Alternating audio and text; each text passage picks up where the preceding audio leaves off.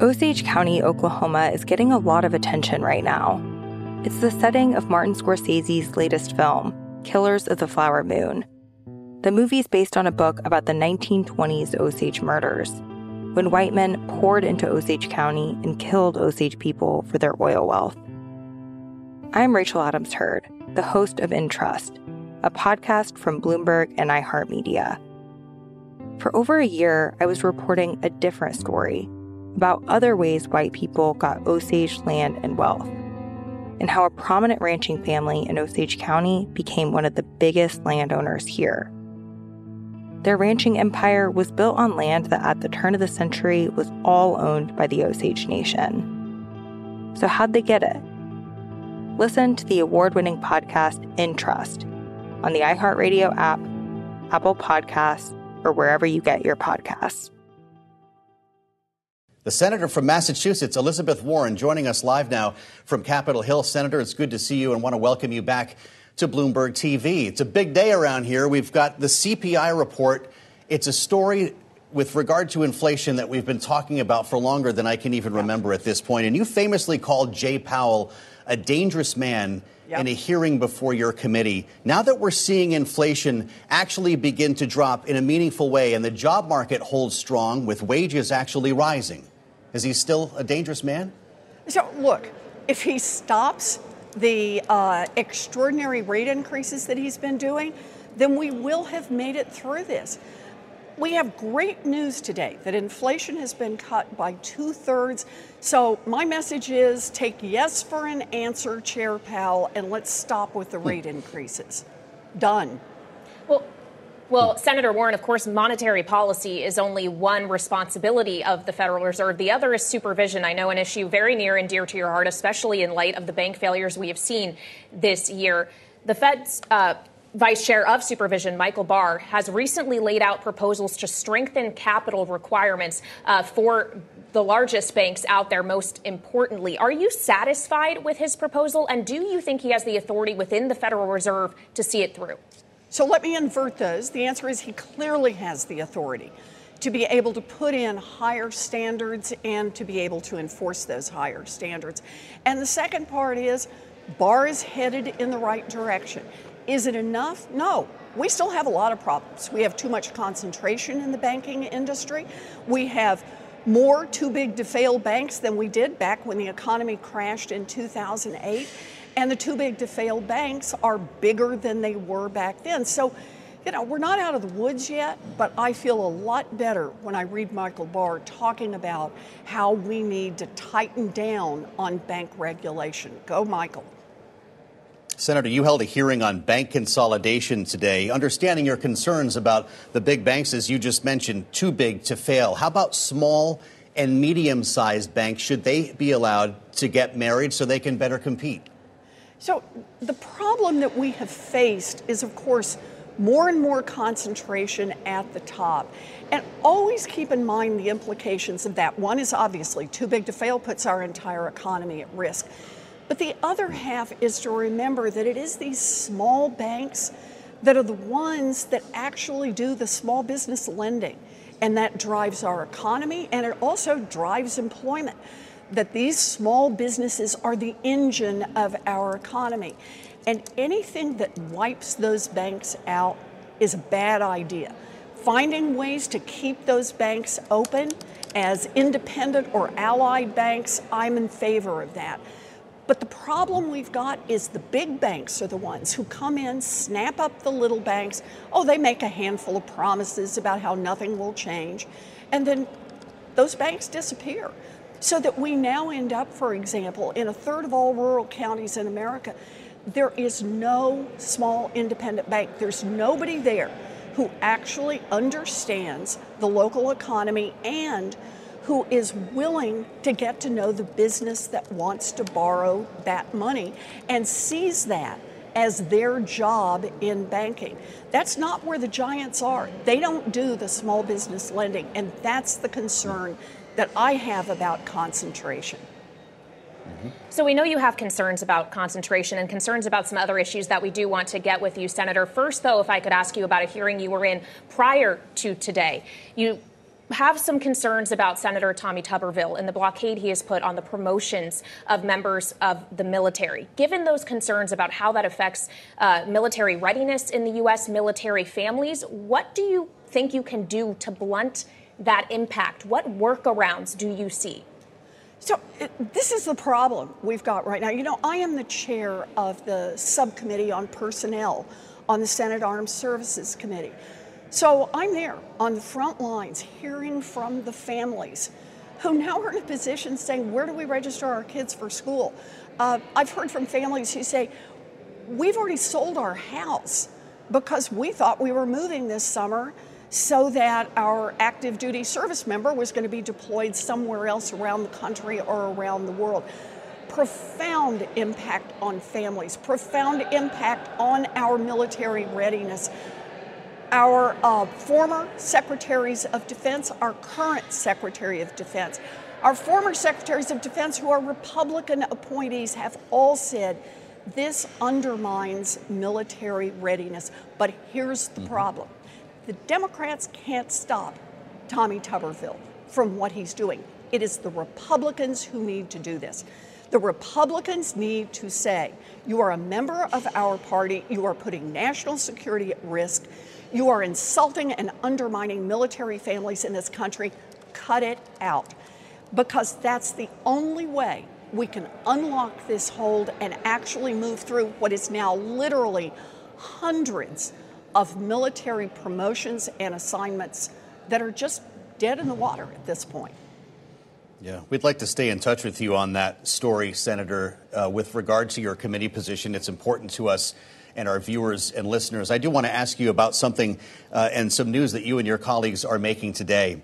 Releasing a report and calling on federal officials to investigate uh, tech giants, and namely Meta, the, the company behind Facebook for somehow colluding, maybe you can uh, be more specific than I, with the major tax preparers like H&R Block taking millions of people's personal and private information and giving it to Facebook, presumably to sell ads. If this is true, Senator, this is outrageous. Who's going to go to jail for this? So you ask exactly the right question. People went to tax preparers, and by the way, paid them to prepare their taxes and then it turns around that the tax preparers gave access to all of this private information about names and dependents and whether or not you had medical expenses, all kinds of information to companies like Meta. Now, we did the independent investigation. I did this with other senators, and we sent it over to the Department of Justice because there's federal law on this that no one is permitted to share tax information without the permission of the taxpayer. And I feel pretty clear that these tax companies did not get that permission. But I want to take this one more turn if I can.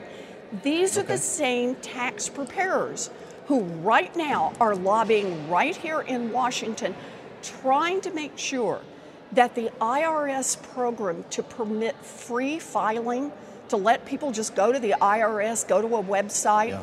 and if you've got pretty simple taxes, fill it out on the website, and instantaneously, you're done. Letting people do that, the tax preparers are trying to block the IRS from doing that. Why? Because they rake in the money every time somebody has to spend 200 bucks or 400 bucks or 600 bucks to get one of them to prepare the taxes. You know, this really is back to that fundamental question whose side is government on? And the taxpayers want government on their side. Uh uh uh. We're trying to get the government on the side of the taxpayers so they can do free filing and not have to worry about these companies that are giving their data away to outfits like Meta. Well, as we talk about these companies, these large technology companies, other news came this week in that Lina Khan's FTC was dealt a blow in court on the Microsoft Activision Blizzard deal. Are you concerned, Senator, that the courts are going to stymie the efforts of competition regulators in the U.S.? Look, I think this is a bad decision. At the end of the day, the judge believed uh, Meta when they said, you know, we're going to do just fine and made a bunch of promises down the line for what they're going to do. It, that doesn't change the fact that the merger itself is not legal, but we have an opinion from the judge. I want to commend the FTC for taking on hard cases, taking on big companies, taking on cases that in the past often just slid through, but that are clear violations of the law. I applaud what the FTC has done, and I say stay after it. Their job is to get out there and enforce the laws. And if sometimes a court just wants to head in a different direction, it doesn't change the fact that the FTC is right to promote competition and to enforce the law as it is written. Well, lastly, then, Senator, maybe we'll take it another step even further from there as we talk about the idea of, of tech companies uh, combining, or any companies for that matter, whether it's in the defense space or anywhere else that you have expressed concerns about. Is anyone talking about breaking up big tech if they are also too big to fail, whether it's Google or another company that you might have in mind? We've been down this road before with the aforementioned Microsoft. Yeah. You know, I think that talking about breaking up these companies is right, and particularly breaking off pieces of this company. You know, my, my favorite example here is Amazon.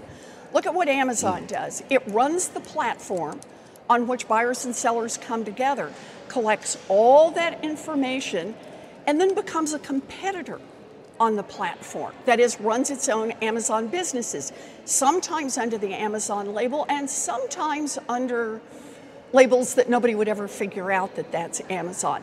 To me, mm-hmm. it's kind of like you could be an umpire in baseball, or you can have a team, but you don't get to do both at the same time. And so there's an example for me. Those two should be broken apart. Concentration in industry after industry after industry is a threat to our economy. It is a threat to innovation. And ultimately often leads to price gouging, whether it's consumers or the government. You mentioned the defense industry. Over the space of 20 years in America, we've gone from yeah. having 55 competitors for those defense contracts down to five. And you know what they're looking for? Even more consolidation. When a little business mm-hmm. starts up, they do one of two things. They either smash it or they buy it up and put it into one of the big ones. And that's how it is that the United States government ends up paying, you know, $385 for some valve that costs $15 off the shelf. We pay, and we pay through the nose for concentration in the defense mm-hmm. industry, in the banking industry, in big tech, in big pharma and seeing the FTC, the DOJ antitrust division, and what we should be doing here in Congress is promoting competition. I believe in markets, I believe in the power of markets, but they only work if we enforce the rules that keep competitors going rather than monopolists. Sounds like you might have a ringside seat to the Elon Musk Mark Zuckerberg cage match, Senator. I hope you'll let I'm us ready. know if that's true. you bet. All right, Senator Elizabeth Warren, the Democrat from Massachusetts, thank you so much for being so generous with your time this evening. Osage County, Oklahoma is getting a lot of attention right now. It's the setting of Martin Scorsese's latest film, Killers of the Flower Moon. The movie is based on a book about the 1920s Osage murders, when white men poured into Osage County and killed Osage people for their oil wealth. I'm Rachel Adams Heard, the host of In Trust a podcast from Bloomberg and iHeartMedia. For over a year, I was reporting a different story about other ways white people got Osage land and wealth, and how a prominent ranching family in Osage County became one of the biggest landowners here. Their ranching empire was built on land that at the turn of the century was all owned by the Osage Nation. So, how'd they get it? Listen to the award winning podcast In Trust on the iHeartRadio app, Apple Podcasts, or wherever you get your podcasts.